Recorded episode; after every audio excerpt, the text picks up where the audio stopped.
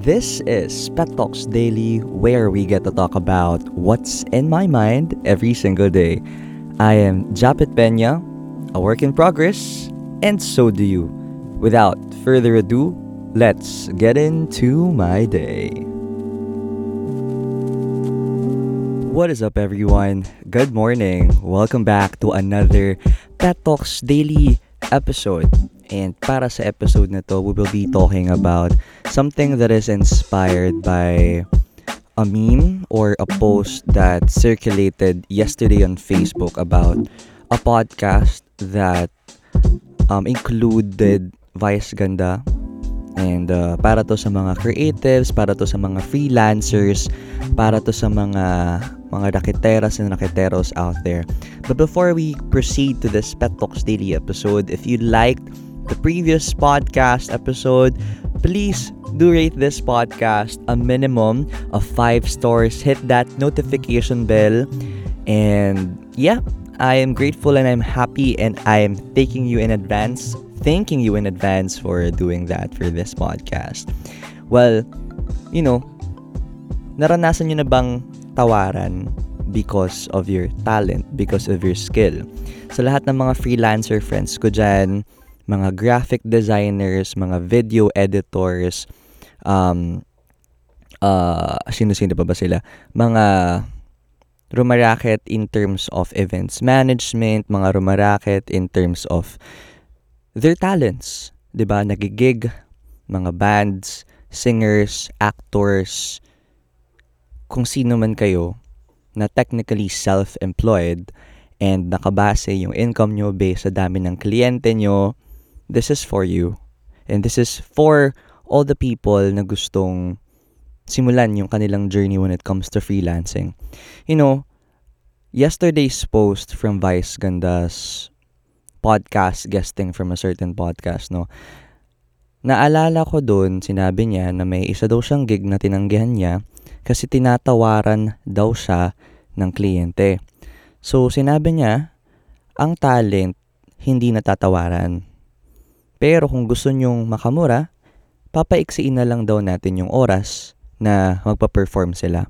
Kasi dun yung way para mapababa yung cost nila. Kasi yung talents kasi, it is very unique eh. Super selective lang yan kung sino yung makakapaggawa ng ganitong ng ganong skill or ng ganitong performance. And hindi lahat kayang gawin yun.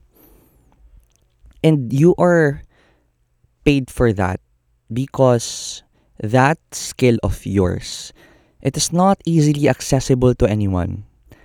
And i am gonna take it as a context na as a graphic designer no? As a graphic designer technically you know if you haven't checked checkmate creatives we have our instagram page facebook page and we are entertaining clients. And right now we are entertaining you know multiple clients, kaya medyo hiatus kami sa page, but we're gonna get back into it. You know, as a graphic designer, starting 2020, no, I've been to, I've been dealing with clients, first of all, sa organizations muna, no. Like, dun ako na-expose, dun ako na-train, dun ako na-forced to learn skills on how to create this element, how to merge this element, how to paano magkaroon ng mata when it comes to design. And natutunan ko as I go through this journey, it's easy for you to move things around, especially for Canva people. I do understand, no? I do understand why OG graphic designers that uses Adobe softwares medyo na-threaten sila. medyo na-threaten sila or medyo na-threaten kami um, by the introduction of Canva because it made graphic design easy and intuitive for most users. Well, it's good because it solves lots of problems kasi hindi na kailangan mag-hire ng mga tao na low income, ng mga graphic designer to pay for it, but they but they can do it for themselves, no? But the thing about it is it also puts danger on kind of the creative workflow of a graphic designer na minsan ini-invalidate na ng mga tao. Kasi parang, hmm, dali-dali, iso-search mo lang yan sa Canva. If, let's say, for example, it is super hard to create a chroma or metallic typography in Photoshop or in Adobe Illustrator. You're gonna start from scratch. You're gonna do all the commands. Technically, you're coding for a certain letter to look like a chromatic um, chromatic concept. Pero in Canva, you're just gonna search chroma typography. And then you're gonna choose the letters, pagsasama-samahin mo sila. So magkaiba. In Adobe softwares and other editing softwares that are used by graphic designers, we go through lots of processes. We go through lots of design laws, design concepts, design theories, technically pala, design theories. And uh, it's, ano, um, it's a trial and error thing. We have to consult it to other people as well on how they think of it. We have to also take note of the target audience. We have to also take note of the market of that design. We have to also take note um, uh, the design flow, kung paano tatama yung mata ng mga tao, saan yung gusto naming first na basahin nila, ano yung gusto naming maipa-feel sa mga makakakita nito. It, it, it really takes a lot. Especially, ang pinaka nahihirapan ako when it comes to graphic designing is choosing the typefaces or specifically choosing the font styles. Kasi when you're choosing the font styles, it different font styles give off different feeling. So, ang daming kailangan pagdaan ng proseso. It really takes a lot of intellectual energy for us to come up with a certain design. We're not invalidating the Canva people out there, but I'm just highlighting the fact na yung proseso na napaka-meticuloso, ini-invalidate ng mga tao kasi mas madali daw nila nagagawa sa Canva or other platforms kaya tinatawaran nila yung presyo ng mga graphic designers na, ha, ang mahal naman. Kaya naman namin yung gawin. Eh di kung kaya nyong gawin, gawin nyo na lang mag-isa nyo. Wag, nyo na, wag nyo na kaming i-invalidate. Because this skill, we study this for how many years? We practice this for how many years? And for a single logo to be created, it really takes lots of time.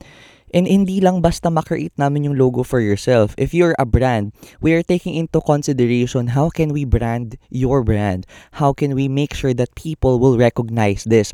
How can we make sure that this can be an iconic logo for you that represents the values and all the principles that your brand holds? And most, parang more things to be considered.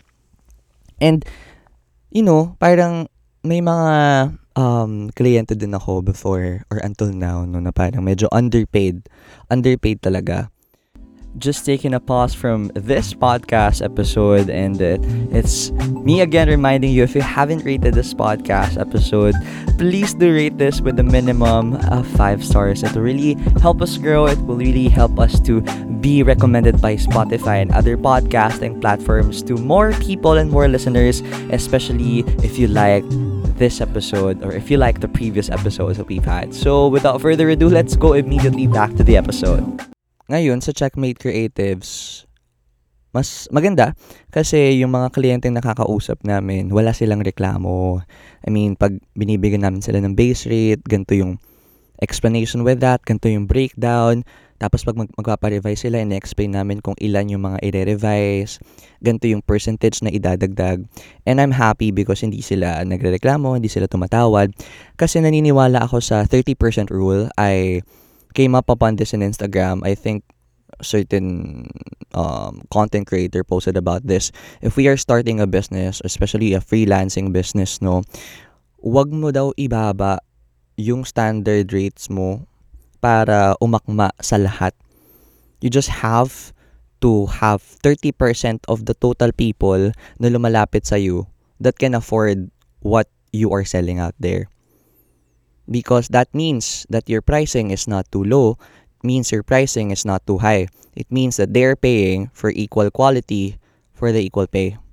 So technically, nag-work naman yun sa amin. Ayun yung in-advocate ko sa team namin na okay lang na may mga mag-decline kasi iba nagtitipid talaga pero hindi tayo nandito para bigyan sila ng murang services. Nandito tayo para bayaran nila ng equal pay, yung equal work and equal quality na binibigay natin sa kanila.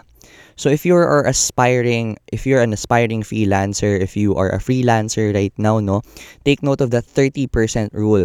Okay lang na 70% ng mga lumalapit sa'yo hindi tinutuloy yung request nila or dinedecline nila, gina-ghost ka nila kapag, kapag nabigay mo ni rates. Pero always make sure na at least 30% ng mga kliyenteng lumalapit sa'yo ay na-appreciate at na-validate kung magkano talaga yung talent mo. Kasi una sa lahat, lahat kayang kumanta, lahat kayang sumayaw, lahat kayang mag-design, lahat kayang mag-edit ng video pero hindi lahat kayang makapagbigay ng quality at hindi lahat first nature yung mga bagay na ginagawa na yon. So kung tinatawaran ka nila at ini-invalidate ka nila, then gawin ka mo nila mag-isa nila yung nire-request nila. Then first of all, kung gusto nilang matip- magtipid, dapat wala silang kapal na muka para mag- mag-inquire sa'yo kung magkano yung services or rates mo. Kasi if they are not willing to pay for it, then they must do it for themselves. That's it. Be brutal about them. Be brutal about those people na ini-invalidate yung talents mo. In-invalidate yung services na pinuput out mo there. Kasi technically, you're helping them solve their problems as well. And with your talent na wala sila, na first nature mo, no? So it's really, a, it's really a luxury for them to have to have an access to certain people like you that can give them what they need and that can give them quality output. So I think that's it for this podcast daily episode. Again, if you like this episode and if you haven't rated this podcast, please do rate this with a minimum of 5 stars. Hit the notification bell because every single day we release Pet Talks daily episodes every 4 a.m. Para pagkagising nyo pa lang, may nakabalandra na sa inyo na daily chunk of wisdom from a work in progress kid. Maraming maraming salamat. See you tomorrow. Bye-bye.